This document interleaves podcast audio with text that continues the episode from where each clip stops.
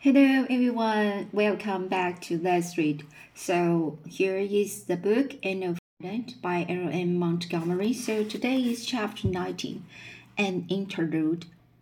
To think that this is my 20th birthday and that I've left my teams behind me forever, said Anne, who was curled up on her hearthrug with Rusty in her lap, to Aunt Jamesina, who was reading in her pet chair.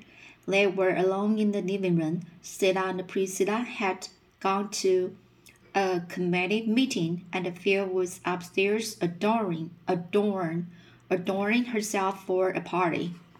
I suppose you feel like, feel kind of sorry, said Aunt Jamesina. The teens are such a nice part of life. I'm glad I'm I've never gone out of them myself. And laughed. You never will, Auntie. You will be eighteen when you should be hundred.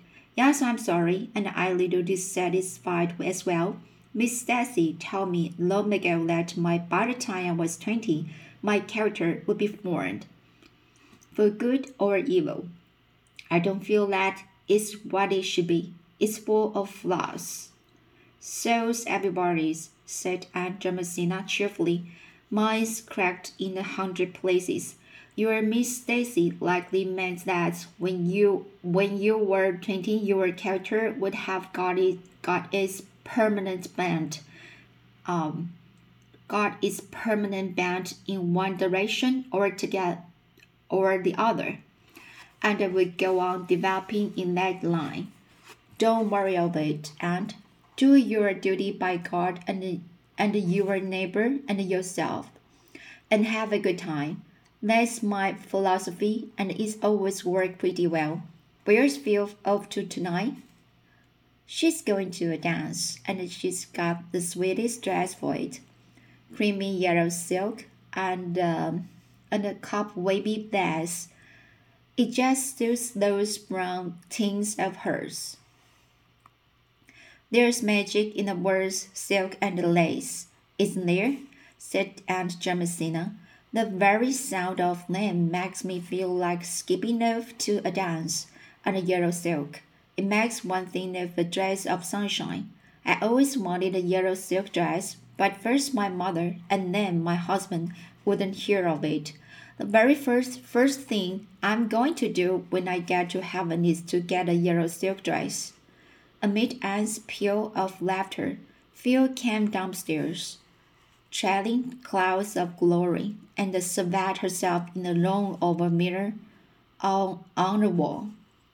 A flattering looking glass is a promoter of ami- amiability. Promoter of amiability, she said. The one in the room does certainly make me green. Do I look pretty nice, Anne? Do you really know how pretty you are, Phil? I said in honest admiration. Of course I do.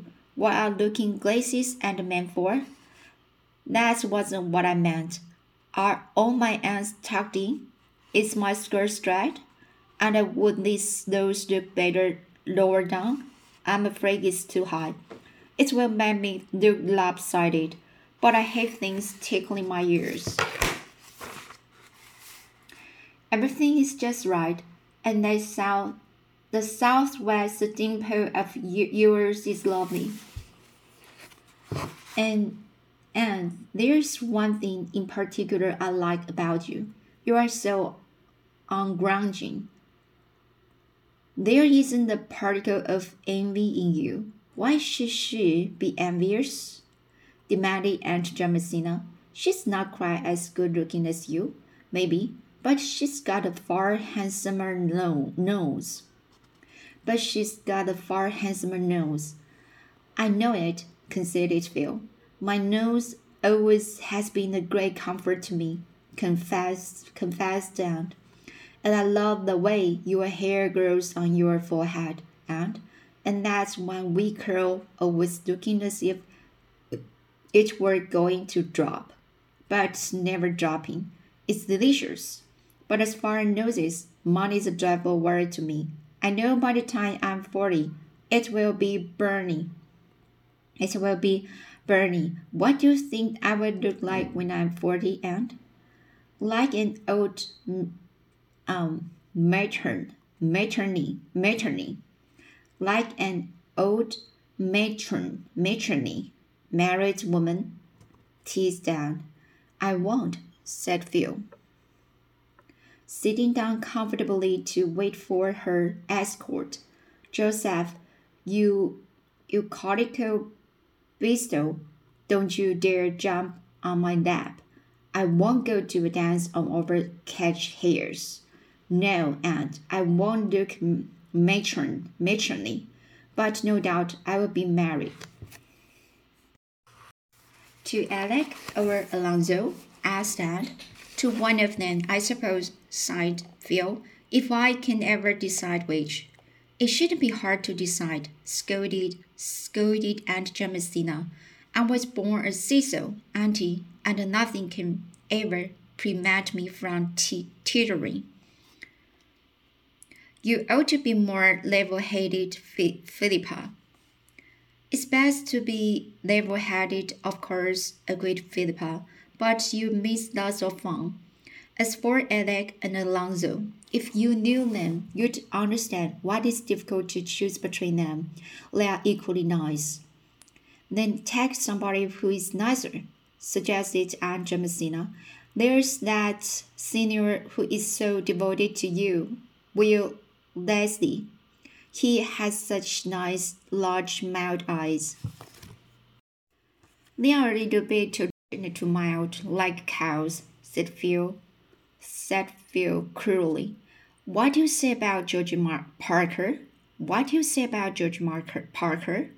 There's nothing to say about him except that he always looks as if he had just been starched and ironed. Mar Holworthy, then? Mar Holworthy, then? You can't find fault with him. No, he would do if he wasn't poor. I must marry a rich man, Aunt Jamesina. That um, Aunt Good Looks is an in, indispensable qualification. I'd, oh, I'd, I'd marry Gilbert Blythe if he were rich. Oh, would you? said Anne rather viciously. We don't like that idea a little bit, although we don't want Gilbert ourselves. Oh, oh no, mocked Phil. But don't let's talk of disagreeable subjects. I will have to marry sometime, I suppose, but I should put off the evil day as long as I, as long as I can. You mustn't marry anybody you don't love, Phil. When all said and done, said Aunt Jamesina. Oh, hearts that loved in the good old way have been out of fashion this merry, this many a day. Oh, sorry, sentence or hearts that loved in the good old way have been out of fashion this many a day. Trailed Phil mockingly. There's the carriage. There's the carriage. I fly. Bye bye. You two old fashioned darlings. When Phil had gone, Aunt Jamesina looked solemnly at Anne. That girl is pretty and sweet and good hearted, but do you think she's quite right in her mind by spells, Anne? Oh, I don't think there's anything the matter with Phil's mind, said Anne, hiding a smile. It's just her way of talking. Aunt Jamesina shook her head. Well, I hope so, Anne. I do hope so, because I love her, but I can understand her. She beats me. She isn't like any of the girls I ever knew, or any of the girls I was myself. How many girls were you, Aunt Jim Jimsie? How many girls were you, Aunt Jimsie? About half a dozen, my dear. Right. So this is uh, chapter 19. So I think it's a very uh very uh, clear um the both um maybe especially for uh Aunt Jamesina. Uh she just can't really agree with the way of the how to love to uh, about uh, may, maybe uh, she just can't uh, agree to the way of Philippa uh, uh, treating the love and uh, how's the how's how's her th- thought about love. So Philippa, is a very uh, special girl um, because there's uh, uh, many freedom in her mind and uh, maybe she just uh, have had uh, have a way to just to find her freedom by herself and uh, not same as other normal girls. So I think this is a very special way. Alright, so next I will read chapter 20. Gilbert speaks. So chapter 20 is uh, also a short chapter. So I will just uh, read it. And then, so let's get started. This has been a dull, prosy day. yawned Phil, stretching herself idly on a sofa, having previously dispossessed two exceedingly indignant cats, and dug up for pigweed papers. Now that spring examinations were over, she was treating herself to Dickens. It was been a prosy day for us, she said thoughtfully, but to some people it has been a wonderful day. Someone has been rapturously happy in it.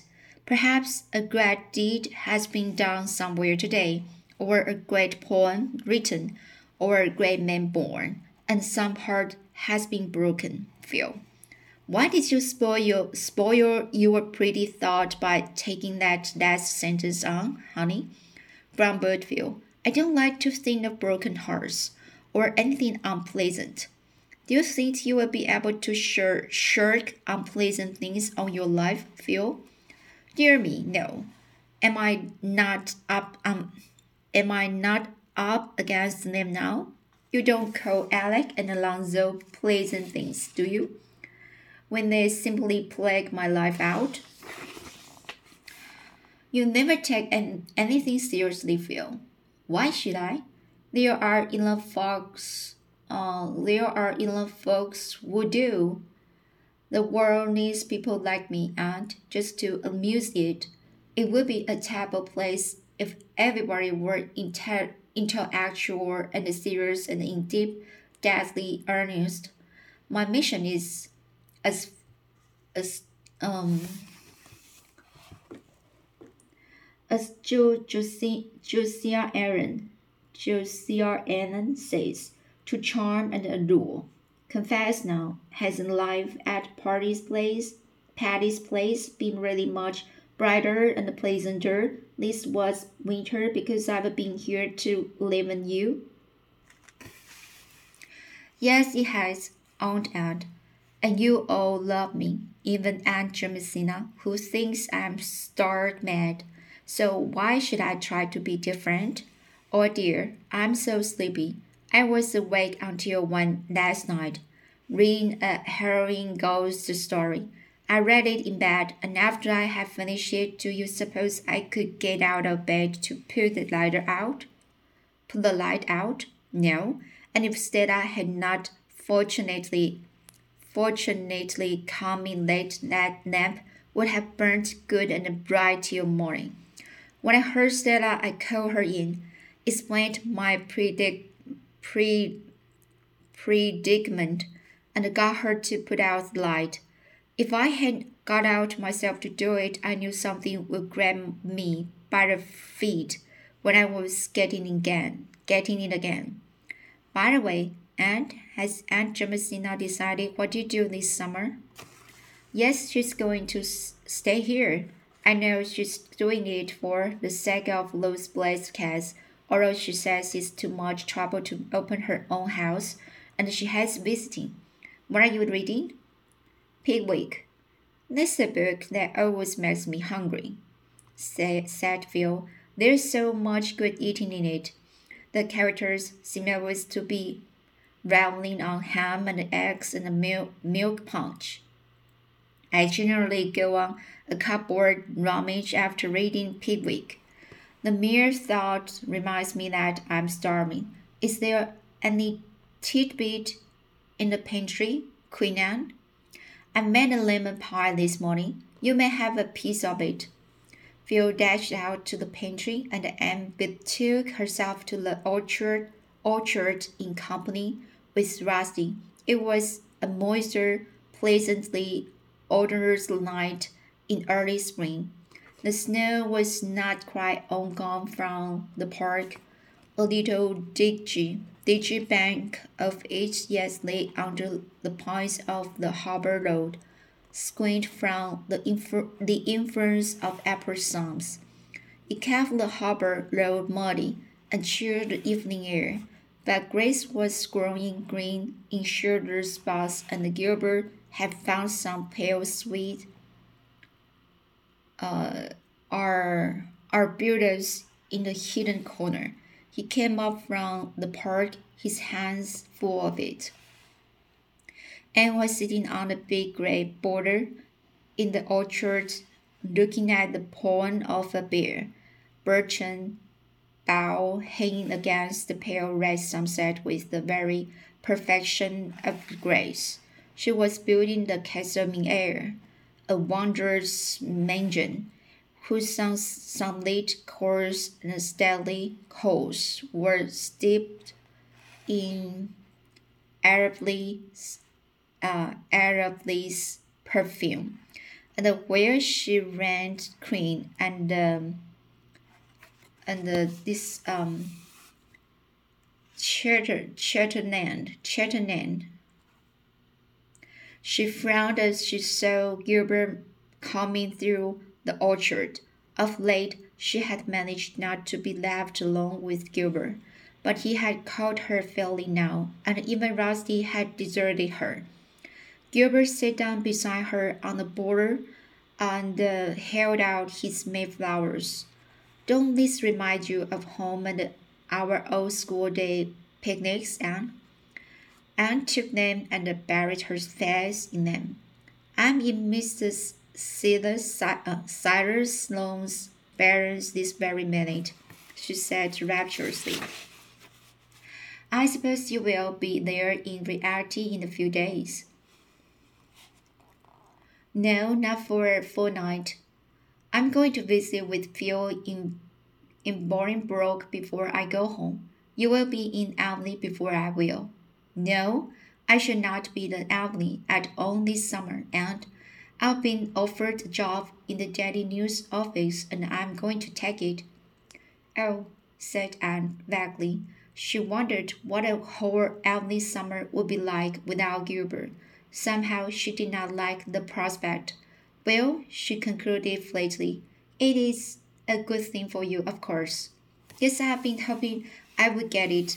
It will help me out next year. You mustn't work too hard, said Anne, without any very clear idea of what she was saying. She wished desperately. She wished desperately that Phil would come out. You've studied very constant, constantly this winter. Isn't this isn't this a delightful evening? Do you know I found a cluster of white violets the ledge of twisted tree over there tonight today? I feel as if I had discovered a gold mine. You are always discovering gold mines, said Gilbert, also absently. Let us go and see if we can find some more, suggested Anne eagerly. I will call Phil and never mind Phil and the violets just now, Aunt, said Gilbert quietly, taking her hand in the clasp from, from which she could not free it. There's something I want to say to you. Oh, don't say it, cried Anne pleadingly. Don't, please, Gilbert. I must. Things can't go on like this any longer, Aunt. I love you. You know I do. I can't tell you how much. Would you promise me that someday you will be my wife? I I can't, said Aunt miserably. Oh, Gilbert, you you've spoiled everything. Don't you care for me at all? Gilbert asked after a very dreadful pause, during which Anne had not dared to look up. Not, not in that way. I do care a great deal of you for you as a friend, but I don't love you, Gilbert. But can you give me some hope that you will yet? No, I can't, exclaimed Anne desperately. I never, never can love you in that way, Gilbert. You must never speak of this to me again. There was another pause, so long and so dreadful that Anne was driven at last to look up.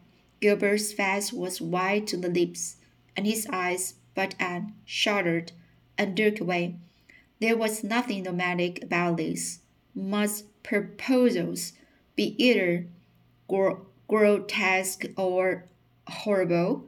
Could she ever forget Gilbert's face? Is there anybody else? he asked at last in a low voice. No, no, said Anne eagerly. I don't care for any one like that, and I, I like you better than any anybody else in the world, Gilbert. And we must, we must go on being friends, Gilbert. Gilbert gave a bitter little laugh. Friends? Your friendship can satisfy me, and I want your love, and you tell me I can never have that. I'm sorry, forgive me, Gilbert, was all Anne could say. Where, oh, where were all the gracious and graceful speeches wherewith, in imagination, she had been wont to dismiss rejected suitors? Gilbert released her hand gently there isn't anything to forgive. There have been times when I thought you did care. I've deceived myself, that's all. Goodbye, Anne. Anne got herself to her room, sat down on her window seat behind the pines, and cried bitterly. She felt as if something incalcul- incalculably precious had gone out of her life. It was Gilbert's friendship, of course Oh, why must she lose it after this fashion? What is the matter, honey? asked Phil, coming in through the moonlit gloom. Anne did not answer. At that moment, she wished Phil were a thousand miles away. I suppose, I suppose you've gone and refused Gilbert Blythe. You are an idiot. Idiot. You are an idiot, Anne Shirley. Do you call it idiotic to refuse to marry a man I don't love? said Anne coldly, goaded to reply. You don't know love when you see it. You've checked something out with your imagination that you think love, and you expect the real thing to look like that. There, that's the first sense. That's the first sensible thing I've ever said in my life. I wonder how I managed it. I wonder how I managed, managed it. So I'm Phil, pleading and please go away and leave me alone for a little while. My world has tumbled into pieces. I want to reconstruct it. Without any Gilbert in it, said Phil, going. A world without any Gilbert in it. And repeated the words drearily. Would it not be the very lonely, forlorn place? Well, it was on Gilbert's fault. He had spoiled their beautiful, their beautiful um, com, uh, comrade, comrade, comradeship. Sorry, com, comradeship. She must just learn to live without it. So here is the chapter I feel so I feel so surprised when I just when I read this chapter because Gilbert's love uh just uh be spoiled um the but and just th- thought Gilbert spoiled everything about the, their friendship. Um so maybe I think and she just can't really understand what's the love and the and what's the imagination of her love. So when a girl just always um, be in imagination uh, in her in her in her own world, uh, she, she just can't uh, jump out it uh, because it's so very beautiful and uh, the world just can't can so very uh always so wonderful. Uh the the boy and the girl just always just can uh, be together together without any uh any bad things. And uh, so what a world between them um always just uh direct uh direct to the very beautiful sensation. I think um so the reality is not that when when when uh when a girl just have had um, met this kind of thing uh she just can't re um she just can't accept everything so she sometimes uh they might uh choose to up to face the reality after but sometimes someone or some other some people some girls will choose just uh, go back to hide and uh, in the this kind of imagination of shelter so um, no one can just to decide things by them only just herself themselves so everybody, everyone always need to learn something from life, especially from uh, this kind of relationship. And um, I think this is very difficult to me uh, when I when I was a girl, but I just uh, step by step and to learn more uh, about how to build a relationship and uh, how to communicate each other. So um, basically, the reality is not same as the imagine imagination and uh, not same as especially for some TV drama about love. Alright, so let's see today, and I hope you like it. These two chapter. Um, alright, so next time I will read chapter one. So this is a very good book. Sometimes um, it just made me think about uh, uh, many things. You know, normals is not just a normal. It's just um, a way to describe uh, humans, uh, humanity, and uh, so and the relationship between the uh, with the other people. So it still can have can learn by just reading novels. All right thanks thanks for listening and see you